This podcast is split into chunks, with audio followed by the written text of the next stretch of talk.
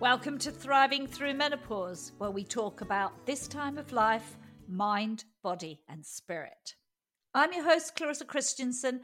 Each week, I'm joined by top professionals dropping their tips and advice.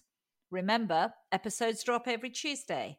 Be sure to subscribe so you don't miss a beat. And if you like this podcast, please rate and review it. Thank you because this helps others to find the show. You can check out our website Find out which episodes are coming up and get the latest blog and advice by going to my website, thrivethroughmenopause.com, and get ready to thrive, not just survive, through perimenopause and beyond.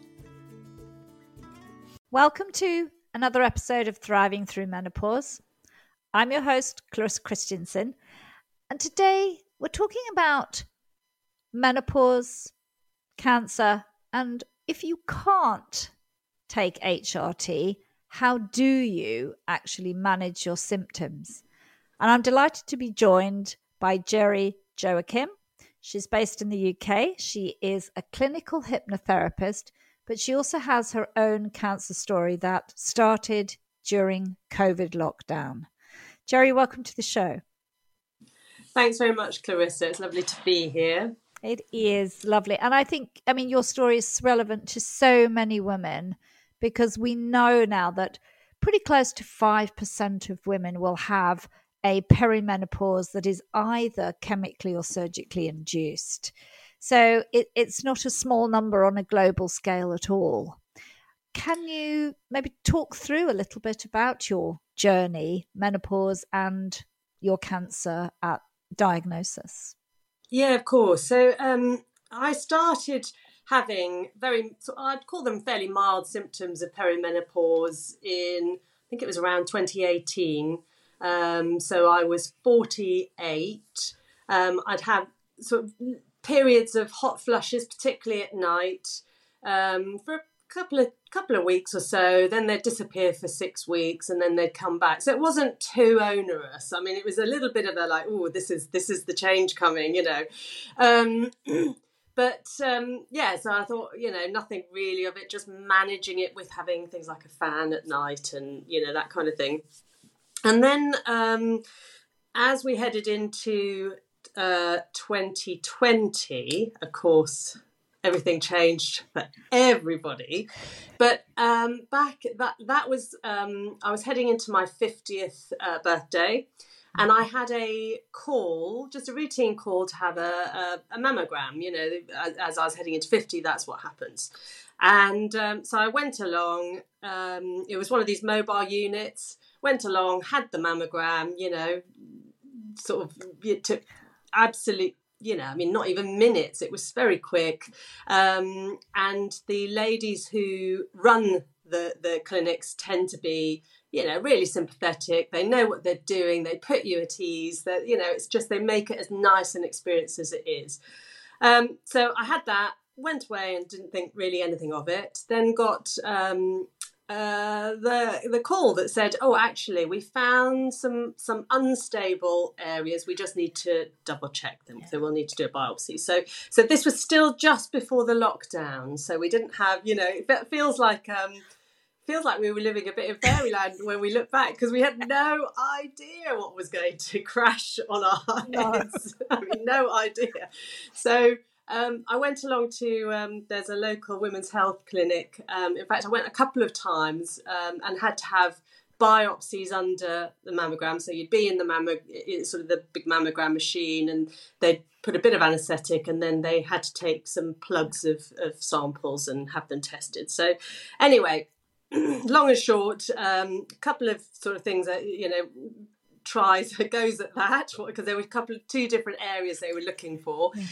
Um, and um, and then I had the results to say that they're they're non-cancerous, so they were pre-cancerous, but they they were just unstable, so they weren't to worry about. But you know they needed to come out in case they changed, which is fine. Except then we get, went into lockdown. So then I I don't know what it was like for you, um, but certainly in the UK pretty much everything got stopped unless it was COVID related. you know, anything remote i mean it wasn't even routine i think a lot of emergency stuff was was sort of put on the mm. on the back burner it, it was it, and, and i get that nobody knew what they were dealing with at that point you know it was all it was all just it felt kind of apocalyptic almost didn't yeah. it it was like even just going to the shops you had to gird your loins and you know get get yeah. get ready to go so um so anyway they they sort of the, the this letter came and they said right we're just gonna we're passing you over to the hospital you'll get some mm. appointment in due course but don't worry about it so I'm, I'm quite good at not worrying about it. So, I, so, so it left my head, and I thought, yeah. yes, that'll all happen in due course. Um, and then um, we went through the summer, coming into about, uh, I think it was about September time. I then finally got the call from the hospital to say, right, we need to just bring you in and and, and, and do this. I thought would be just the excision. So basically, under a mammogram, it's like a vacuum assisted kind of um, big injection thing. They kind of just sort of hoover it out of you. Yeah. Um, but they, I went along to, to, to have, have this I thought being done, but actually all that happened was they did another biopsy, and I'm thinking, oh, okay. So they basically started again. Um, I got a little bit frustrated with it because I thought it was the, you know, they were just going to get it done. Yeah. Um, anyway, it it went along. I then finally I actually got to see an oncologist consultant um, looking. You know, he then looked at those results and they said, look, basically because of where it is. Um, there was a patch that was very near the, near the nipple. Mm. There was so there are a lot of nerve endings there, yes. so they had to be quite careful with with um, how they treated it. There was also another patch that was right near the rib area, which actually because of all the biopsies they'd taken, they kind of dealt with that because it was tiny amounts. Um, and I'm glad for that because hmm. that I would say was probably the most uncomfortable thing in the mammogram because if you can imagine, you had to stand really close into yeah. the machine yeah. and your ribs are kind of there. You're, yeah. you're literally between a rock and a hard place then. Yeah. yeah. um, so anyway, I saw the, uh, the the consultant. He said, "Look, we're going to have to do it under a general anaesthetic just because where it is no worries, we're just going to whip you in, get it done. So, so I went in, got it done, and the results from that came back that they had mutated into cancer at that point. Wow. Um, and I very distinctly remember sitting in, and of course, at this point, you couldn't have anybody with you in consultations. Um, so I was on my own with the consultant and a nurse, um, and it's it's a weird thing. It's like you can see lips moving, but you you when you hear that cancer diagnosis, yeah. everything kind of stops for a moment. I've heard that from other friends as well. Yeah. That there's this, and they just keep talking because that's their job, and they say it to people tens of times a day, probably. But yes, you've got like a brain freeze. You're in total flight fright terrified mode and the C word has come out. Yeah.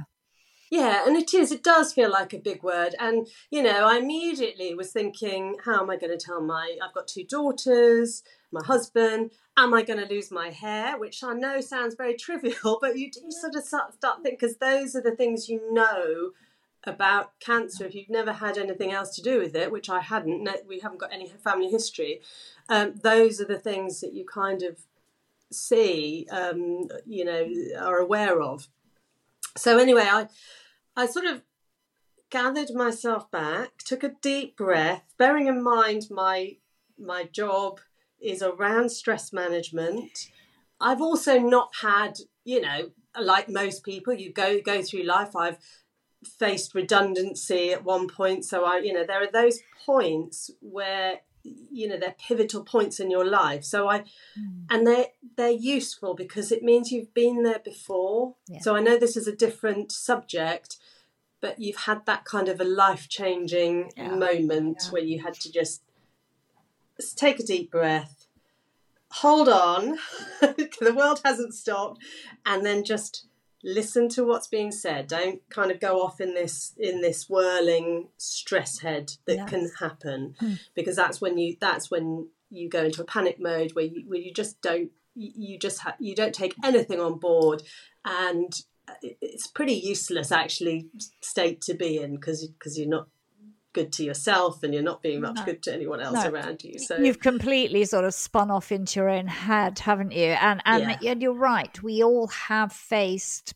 in and by midlife a lot of things and we have some baseline resiliency or Absolutely. and we have some baseline grit as well yeah. Uh, yeah. that can that can pull us through to a point where we can take information on board yeah and that and that's really important because you need you know you do need the knocks in life to build that resilience if you if you sail through life always you know winning and always achieving and always having positive experiences you're just you're not going to be prepared for you know when something does happen and it will because you know our lives are long and we yeah. do experience all sorts of things across mm. it um so so i listened to the words and and and the the the pertinent ones to me were it's highly treatable it was slow growing so mm. you know it wasn't something that was going to hopefully rampage through through my body um, and we we we've got a treatment plan that we know what we're going to deal with it and and that's all i needed to know yeah. so so the nurse um, you know, I mean, I was a bit, you know, of course I was upset. So, so the nurse took me outside. We went, had a bit of a breather, got some fresh air, just collecting. She was lovely um, and, and very supportive. I then went back in and saw one of the oncology, um, the breast cancer nurses. And I remember sitting in her office and she was preparing this massive folder. And I mean, this thing was the size of I don't know. It was just like a like a huge book of all the leaflets and all, and I kind I sort of eyed her a bit sideways, and I just said to her, "I don't want that. I just I didn't want it. I did not want." this big folder of stuff because I didn't feel that I needed to become an expert in this. I had the consultant, they were the experts. Yeah. The, the, breast cancer nurse, they're the experts. I, I honestly, and I'm not going to go home and start googling Dr. Google on on all, all this stuff. So, so actually, and I think in those situations, I think you are absolutely within your right to say, I'm. This is this is something that's happening to me, and I'd, I have some say in you know what I want to take on board, what's happening to me, what what you know, all of that stuff. And I think mm. knowing that gives you a little bit of control in a pretty much uncontrolled situation. Yeah, you know, when yeah. you feel like it's sort of it's it's spinning. It's spinning, isn't it? And I and I, you, yeah. you, know, what you're saying here, Gerry, is very similar. I have a, a, very close friend, and she was stage four, so she was in a a lot further on than you were, and it was quite serious. But I remember her being also equally strong and saying um, I don't want all this information, like you've said. And she also was saying, No, I'm not having a load of medical students around me while you do this. I'm not a specimen, yeah. and I want this yeah. to be done this and this way. And she ended up coaching her oncologist on how to be a better pa- patient uh, conversationalist because he was a bit sort of brusque. But um, it is like that and we do have the rights don't we to to be an advocate for ourselves and and decide how we want to be treated. And I think that we sometimes forget that because I, we're spinning and you have your training in hypnotherapy that stops you from doing that. But a lot of people are just on this kind of ride and overwhelmed. Yeah, yeah, and and it is easy to to to feel overwhelmed. To um, and, and ultimately, I think thinking about all of these people. I mean, we're, we're so lucky in the UK, we've got the NHS, and, and it is a brilliant service when it works well. It's not perfect by any stretch, but when it works well, and for me, that cancer care that I've had wrapped around my whole journey with it has been I could not fault it. It has been mm-hmm. absolutely brilliant. Apart from the COVID stopping, you know, perhaps, you know, arguably it might not have mutated if if I hadn't had that gap. But you know, it happens. I'm. I, I still don't fault the. Um, you know the, the the system that I went through because it was through a particularly difficult time with the with the lockdowns yeah. and the pandemic. Yeah. Um, but I do think for the individual understanding that you have some choice in this Yes. gives you a little bit of power it just it just means you feel a little bit more in control of what's happening to you you don't feel quite so helpless and i think that's Yeah. that's a really powerful thing and a positive thing you can take out of it is is that you can you can kind of ride this wave you don't have to be sucked down by it Yeah. you know Um, yes. so yeah, so I went. Um, I had to have a second um, operation, and in that operation, they um, they also took some lymph nodes just to check whether it had spread, which was you know obviously the big thing, and luckily it hadn't. Um, so so my sort of you know cancer really, if you're going to get it, it was the best type to get. It was caught early, and that is Yeah. the Yes. key thing. The earlier things are caught, the more treatable they are, the better your outcomes are. I mean, like your friend with stage four, it becomes a much Oh. bigger journey and a much bigger treatment yes plan. and that and that really becomes a bit hit and miss because you know she didn't have a great healing process they were unsure that they could start the radio and chemotherapy i mean it was it was very touch and go whether she'd actually even be here but she is here and so i think she's very lucky and we're all very blessed that she is but you're right and i think that's probably a message about making sure that you don't skip your screening. I mean, you Yeah. went and you were screened, and so they were able to pick it up. Probably had it not been COVID, they they would have been even quicker with everything. I mean, that's just Yeah. circumstance, but it is for the listeners a vital message that once we're in this age group, we really must go to those appointments and and not fear them because yeah, they're a bit uncomfortable, but Yeah. they're life they can be life saving. the the discomfort that you might have or the the sort of feelings of you know kind of put you know standing there naked in front of someone none of that will compare to having to deal with something like stage 4 cancer or you know much bigger issues um, so you know honestly you just shut your eyes think of England or whatever you want to, get it done, and it's over in minutes. It is minutes of your life, Yes. but it could have, you know, make a huge difference and, and a huge positive difference Yeah. by getting that done. Um, I'm, I'm a member of, um, there's a perimenopause um, Facebook group, and I see time and again women putting on there from all over the world. You know, this it's not just a UK based um, group but that they've been sent a uh, screening appointment and they're so worried about going and they're really anxious. They're getting themselves so stressed about it and they, they're not sure if they're going to go and their doctor's been telling them they must go and they've missed the last ones. And you just, it's honestly not worth it. It's No. not worth it. You just, just book it, know you're going, put it out of your mind, you turn up, you get it done, you, Yes. you go. Yeah. That's it. Uh, and the thing is that the people who do the screening are super pro. They're doing they're doing probably ten screenings like that. Uh, Yeah. They're so professional. They do their best to make an uncomfortable process um, yeah. comfortable and smooth. They reassure you. They're super nice. And then wherever you're, and I've had breast screening in the UK, in Australia, and and in Sweden, and I've never had a bad experience. It's just a bit of discomfort for a few minutes, and then wham wham, thanks. We'll see you next time. And you get your letter. You say, oh, it's clear. And if Yeah. it's not, then they're very quick at picking it up because you're going regularly. Yeah, yeah, absolutely. You know, it it is. It, it really should be part of our just general. I mean, and, and the countries where we have free screening, how lucky are we? How lucky! So, absolutely, Yeah.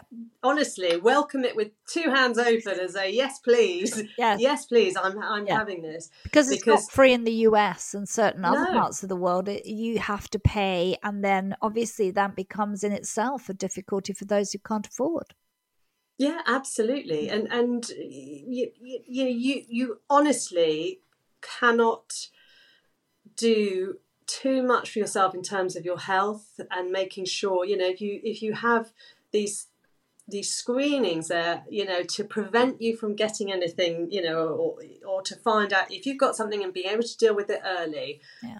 you know that is the best thing you could do for yourself i mean you know forget about self-care going and having massages and baths and all the rest of it you could be doing that all day long mm-hmm. but if you miss your screening that's all gone that's all yep. negated and that's the same with any screening that you get that's for free just take it and run with it because yeah. it could save your life yeah yeah definitely but turning now so, because you were menopausal um, yeah. perimenopausal should i say the whole issue of HRT and and mm. and not being able to currently get that. I mean, I know there's a lot of debate, and doctors are now on the different sides of that agenda. But the general approach and the general recommendation from the British Menopause Society is that HRT is not appropriate for women who've had mm. uh, breast cancer. So, um, how did you actually then manage that whole journey? So. Um so one of the um, the treatments so after the operation when they where they took out um, the actual cells and the material um, I then had to have radiotherapy and and I was also put on um, tamoxifen which is a an estrogen blocker so not only am I in perimenopause producing less estrogen mm. I'm on medication that's stopping the the reuptake, the the you know the, the absorption of that estrogen. So it's kind of a bit of a double whammy, and yes. I can't have anything to support estrogen. So I can have um, you know a certain amount of things like soya, which we know has got natural sort of plant yes estrogen mimicking estrogen. Um, chemicals in them. Uh, because you simply couldn't eat enough, you know, to make it. I mean, you'd be eating shed loads yes. of stuff. um, but but anything to do with things like complementary medicine, so so taking things like black cohosh. Um, you know, you get the Menopace um, yes. tablets, the Well Women's, all of that. Yeah. No, that's off the table. Um, certainly, things like HRT off the table. Mm. So, so there is a bit of a mental adjustment in that because going on that tamoxifen, from having fairly mild symptoms of hot flushes every now and again and having breaks, I've basically had hot flushes since I've been on it, which is now, it was um, the end of 29, tw- uh, 2020.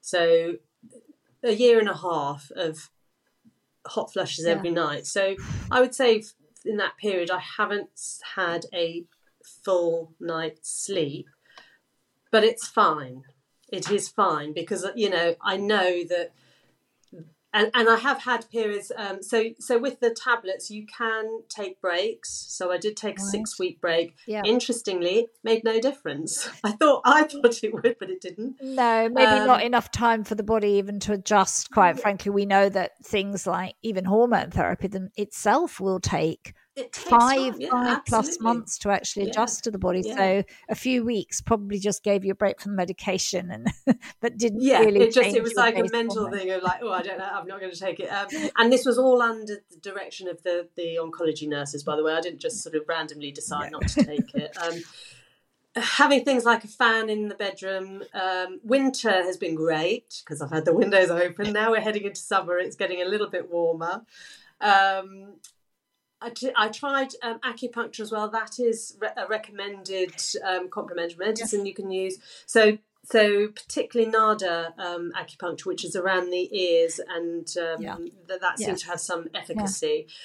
I got to the point though with it um, that it became everything. It became the be I was I was focused too much on trying to find this cure and actually it was becoming a problem in itself i felt so mm. um, so actually i sort of stepped away from the acupuncture um, and i felt when i made that decision i felt a lot calmer about it all because you can start to get a little bit stressed about it, a little bit upset, a little bit too focused on it, and mm. um, um, is it working? Isn't it? Why isn't it? You know what's happening. Um, so, so I think sometimes it is good just to step away and think, actually, it is what it is. So acceptance yeah, is a really powerful tool. It is, and it it can feel a little bit like you're just well, you, you not you're just not you're not just giving in, but you are you're just going with the flow for a bit, and it doesn't mean it's forever either.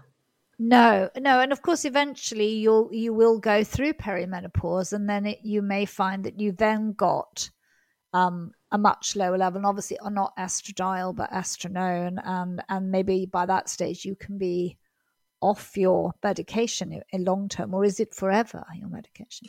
Uh, the medication is for five years, so they yeah. they basically sort of give it to you for five years. But um, I mean, I have since, so I'm now uh, menopausal, so I've had that sort of one year, had that one day of, you know, yes, yes. I'm on, had my menopause yeah. day. Yeah. So I'm post. I haven't noticed any difference yet, so I'm still having the, the sort of hot flushes at night. But but actually, it's not as bad as it was, um, and I think partly because of the stress around going through it. Yes. You know, when it was when it first started, and every night, and you know, the more cortisol you release with you know being stressed, the more the less estrogen you know it's like a seesaw so yeah. cortisol goes up estrogen goes down yeah. so the more you can control your cortisol the more you can support your natural chemical responses so um, you know so so it is a bit of a balancing act and and interestingly with in certainly in the UK we've had this um, issue with HRT availability and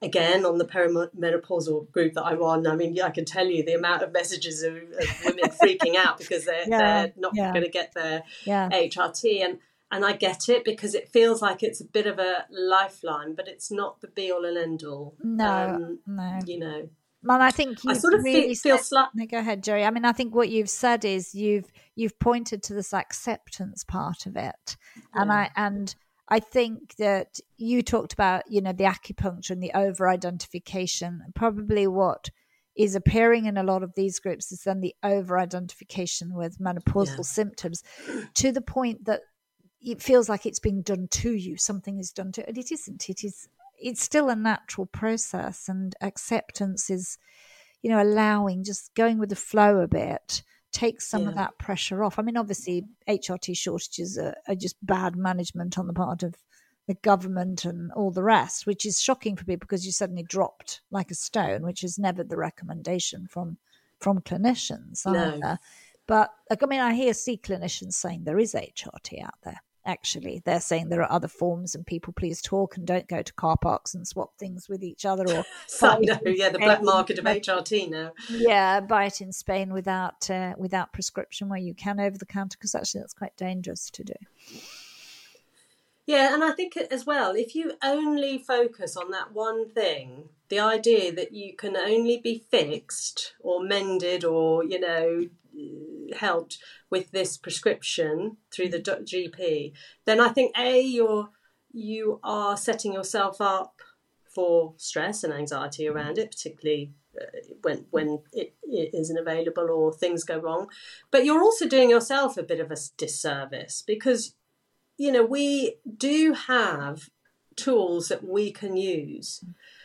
We can make sure that we are and they're not fixes. None of these are fixes, but they're all part of a jigsaw that uh, will help manage the situation. Because yes. ultimately, the situation is we are women of a certain age going through a life stage. Yeah. And, you know, at some point we come out the other side I know HRT for some women is for, for the rest of their lives, but you know, we're all different. So so it's about having that range of tools.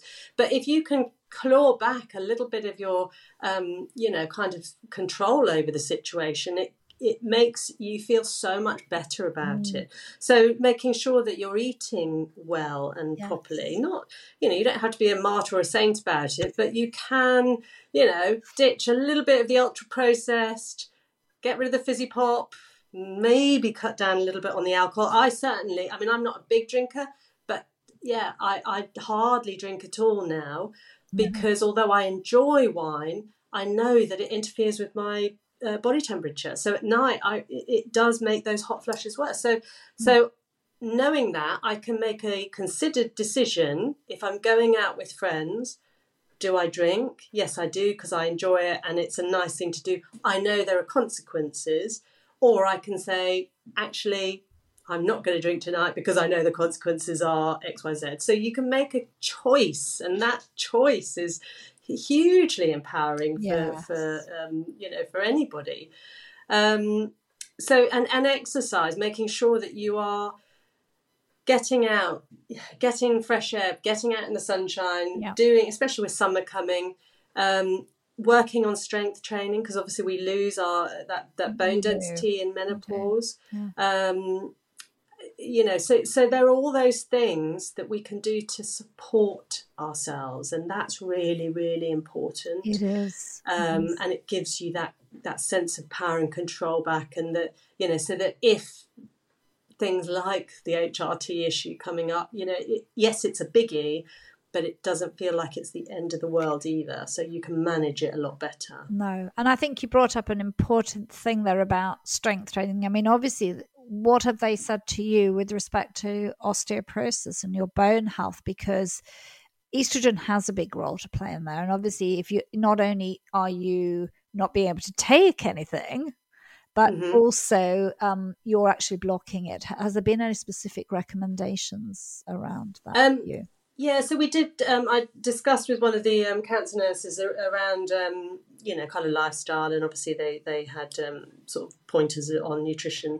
Um, it does help, I think, uh, helps myself that um, I did wellness coaching over the lockdown period. So then that that took over. You know, that that was that's kind of an umbrella term for everything. So so it looked at nutrition, it looked at exercise, it looked at um, you know stress management, sleep, all of those things. Um, and um, I'd already started. So I I've always been very active anyway. Yeah. I did. Um, I used to run a lot, although that's slightly gone by the wayside. I did an ultra marathon last year, and I was booked to do one this year. So it's a hundred k run.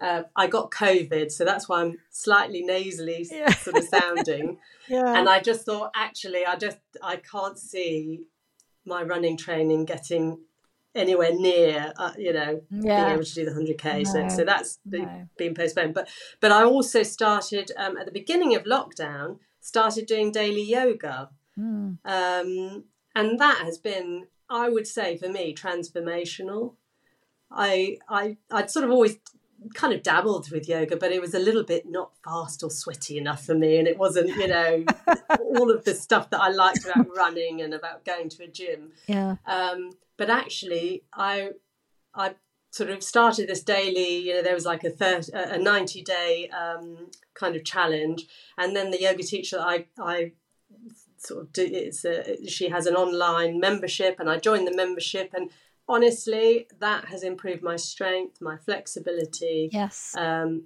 hugely complementary to the um, running, I, Mhm. I, which I'm not doing a lot at, at all at the moment, but um, and strength, you know. Yeah. So, so yeah. and and yoga is something that the um, the breast cancer nurses would Yes. uh, would recommend as something a for stress management, but also for strength, flexibility. Um, the breathing is so good for you as well, of course. So. Yeah, Yeah. it's Um, the whole food. Yoga is the whole food. It is the whole food, and I, and I think we're often seeing women being told to really pick up a lot of weights and things, but actually, in yoga, you have to. And I'm a practicing yogi. I've been practicing yoga for a long time. When it wasn't, I always say I was practicing yoga long before it was fashionable. Yeah. and I kind of avoid the fashionable um, places and do, do, you know, do my own. And I have some different blends of yoga there. But definitely for me, um, it's you have to be strong and Yeah, you do. places. And I do some very, um, I do some yoga for joints now as well, Yeah. which gets into your joints and helps to ease and lubricate your joints. And then I do strength yoga, strength yoga too. And you know, I don't need to be pumping a lot, of, a lot of iron these days because other than I've got the dog, she's my friend out there. But we're getting out, and I think you're right that these are practices, and yoga's good for menopausal symptoms, and yoga's good for for can, for cancer um, patients. Yeah. Yeah, yeah, and it is good, it, and it's something you can do. You can do it for you know five ten minutes to slip it. You know, if you don't have much time, you can do an hour's class. You can, you know, you don't have to get hot and sweaty with it. But you can get hot and sweaty with it. Mm. Um, I quite like. I've been doing a lot of the inversions, so the headstands and the arm balances, and and that's been a journey. So at the beginning, I could barely, you know, I couldn't even get, lift my my bottom of my head, and now, you know, now I can hop up into these things. So yeah. so so that's been great because it's like um, you know you can see the change in yourself and you can see the change in, in your strength and, and, yeah. and of course it's excellent for the core which is oh. you know a really good you know everybody should have a good strong core because that supports the back yeah. so yeah yeah so these things are things that we can do that really help ourselves and they make us feel good and we're achieving i mean who cares if you can stand on your head but i i you know i know i'm doing it and i it's an achievement Exactly. Is that and I love that. And I mean that you've really just demonstrated there's some very key ways of managing menopause symptoms when HRT isn't an option or yeah. maybe you make a conscious choice that this is not a route for you. There are many other ways and I love your your term of it's a jigsaw of mm. um, approaches that can help us to to do this. Yeah, yeah, and I think if you if you're only if you're only saying the only thing that's going to help me is HRT and you get, and I mean it's very tricky because some doctors are on board with it, some aren't. Some you know there seems to be real hit and miss. But if that's the thing that you are only focused on, then you're just giving all of your power, all of your choice away. You're just saying, I have no control in this situation. It's all down to whether I get this prescription or not. Mm.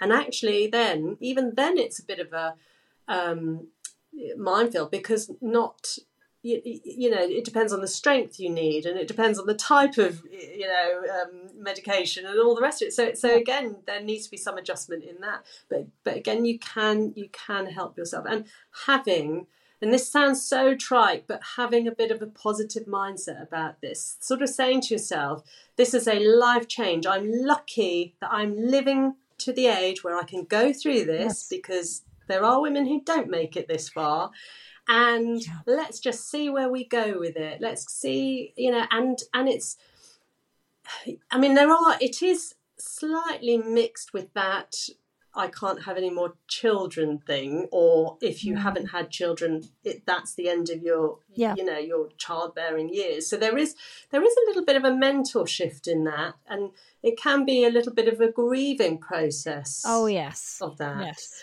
you know, I, I've got two daughters. They're fifteen and and um, twelve. We haven't planned to have any more, but there's a difference between not being able to and not not wanting to. So yeah. so so yeah. yeah, give yourself time, a little bit of a like hug and a you know say actually it's all right and and it's fine to feel a bit sad about it yes but then move on and think you know right this is now the time for me again it's mm. you know it's a new awakening kind of thing i think i think in the um, far east they have that approach you know and, and there's a there's a um, you know a, a direction towards that that kind of female wisdom in older age that we tend to not have in the West because we're much more geared towards kind of worshipping youth than we are towards we are um, indeed. you know respecting our, our older age. Indeed. And i and i mean that's that's absolutely so important for us. And it doesn't last forever that's the thing about perimenopause. It does not last forever. You and i both through it and we know that we're now on the other side. Yeah. Joe if you had three key top tips for people in perimenopause who are diagnosed with well any form of cancer um, mm-hmm. what would those be? So the first one is absolutely think about stress reduction. Mm so look at the you know make sure you're doing things that help to relax you that you enjoy doing that make you feel positive. Because the you know the the more relaxed we can be the better our body is at coping with whatever it's having to deal with. The better we are mentally as well. We're in much more resilient state. Um, i would say also on that sort of point is you know making sure you look after yourself so we you know, we are so used to living life at 100 miles an hour and being something to everyone, nothing to ourselves. Yes. But if you know, particularly if you are going through some kind of medical, um, you know, issue, that that's really a big, big red flag to say Yep. you need to stop. You need to look after yourself and let other people look after you as well. Um, I was having a discussion actually with my husband about this earlier. He, we were talking about me, um, meals. You know, I mean, I can't tell you how many dinners I have prepared. And over lockdown, it felt like it was almost constant, like having to make sure we had food for, because my daughters were at home from school, all this sort of stuff. Yeah. Um, and and he sort of he sort of said, "Oh, oh, I well, I never cook. Is he doesn't like cooking, you know?" And actually, I think it would be quite disastrous. But anyway, uh, he said, "Oh, I, I feel quite lazy. I never cook." And I said, "Well, but that's actually not your fault either, because I've trained you to do that. Yeah. I've trained you train your family to Yes. do what they do. So Yes. so my third point, I think, my third tip is to start training in a savvy way your family to do the things you want them to. Don't don't suddenly go, right, well I'm ill, you're doing everything. Start giving them little jobs. Start doing it subtly and nicely because you've spent years training them one way and taking it all on board. It's going to take a little adjustment to turn that around. Um, and this is not being manipulative or or um, underhand at all. I think it's about stepping back and realizing that actually you've got a part in their behaviours as well, and therefore you can help them on board because they'd actually mostly your family would would want to help you if they realised that they weren't. They'd be probably quite horrified, but it's just everybody gets used to it. We all take stuff for granted, We and you know, mums- Indeed, we do. yeah, we do it because it's easier for us to do, but actually we're doing everybody else a bit of a disservice if we just continue to do that. Mm. So so let people in, I'd say, and give them I mean, you know how good it feels to help other people. Yeah. So give them that gift. Let them help you because it does make you feel good. It makes when we help other people, it makes us feel good. So you're giving that gift to them to help, you know, them make you feel good. So Oh, I love that, Gerry. And that's just so three really valuable tips that anybody can bring into your life. So yeah. listeners out And there, they're you all know, free. They're free. And that's the other thing is they're free. They don't require you to pay lots of money. They're just a lot of them are shifts in in your mindset and your behaviors to to really move you forward. Gerry, how can people get hold of you and find out more about the work you do in clinical hypnotherapy and wellness? So I've got my website, which is geraldinejoaquim.co.uk. I had a bit of a rebranding um, earlier in the year. Um, if they looked up Quest Hypnotherapy, that's also still there, and that would just point to to my page. Um, so yeah, and I and I've just literally just released this week a um, an online sleep program, and again that's through the website. The next one will be a menopause one, so you know watch watch out for that, um, because I think people want that you know they they Mm, want information, but in a really accessible way and an Yeah. easy to digest way and a human way. So you know from from people who have been there and done that. Indeed. Thank you so much, Gerry, for coming on and, and sharing your story. Uh, very inspirational for other women who find themselves in this position. Lovely, thank you. It's been great talking to you, Carissa. Thank you. Thank you for listening to Thriving Through Menopause. If you like this podcast episode, please hop over to my website, thrivethrumenopause.com, and rate and review it. And thank you if you do that because it helps others to find the show. Want more news and views on perimenopause and menopause? Then sign up to my weekly newsletter, Heart of Menopause, over on Substack. Thank you once again for listening and see you next week for another guest interview helping you to thrive through menopause.